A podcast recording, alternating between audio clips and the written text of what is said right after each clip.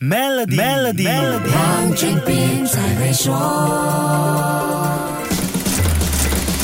你好，我是黄俊斌。在东方社会的传统观念中，龙代表尊贵、吉祥、好运，大家也因此期望龙年出世的宝宝生活更顺遂、前途无量，甚至大富大贵。那么，在现实中，龙宝宝会不会比其他生肖的孩子更能出人头地呢？美国路易斯安那州立大学的两名研究员对大约两万名属龙中国孩子的学术表现进行了数据搜集和分析，并且在二零一七年的八月，在美国的国家经济研究所发表了研究结果的论文。你猜怎么样？研究结果发现啊，属龙的学生获得学士或者更高学位的几率确实比其他生肖的孩子更高。但是要强调一点，这项研究是从教育体系、家庭关系、社会学等不同层面进行科学分析，而不只是单纯从生肖和学术表现就定论两者的因果关系。研究人员得出的结论是，属龙的中学生考试分数更高，在高考中也能考到更好的成绩，更有可能接受大学教育。这些都。不是因为家庭背景、学生认知能力、自我价值认同，又或是学生对自己未来的期望所致。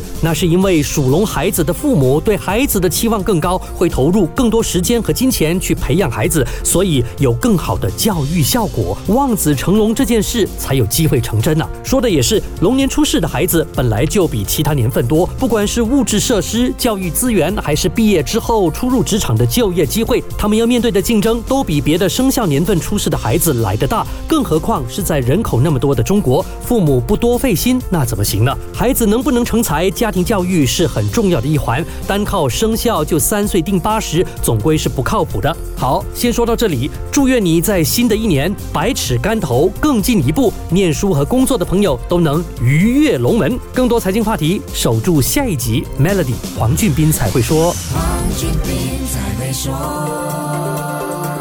现在就浏览 maybantoyou.com.my/cnydeals，了解如何赢取一辆 Tesla 和价值一百一十万令吉的居家改造附条规。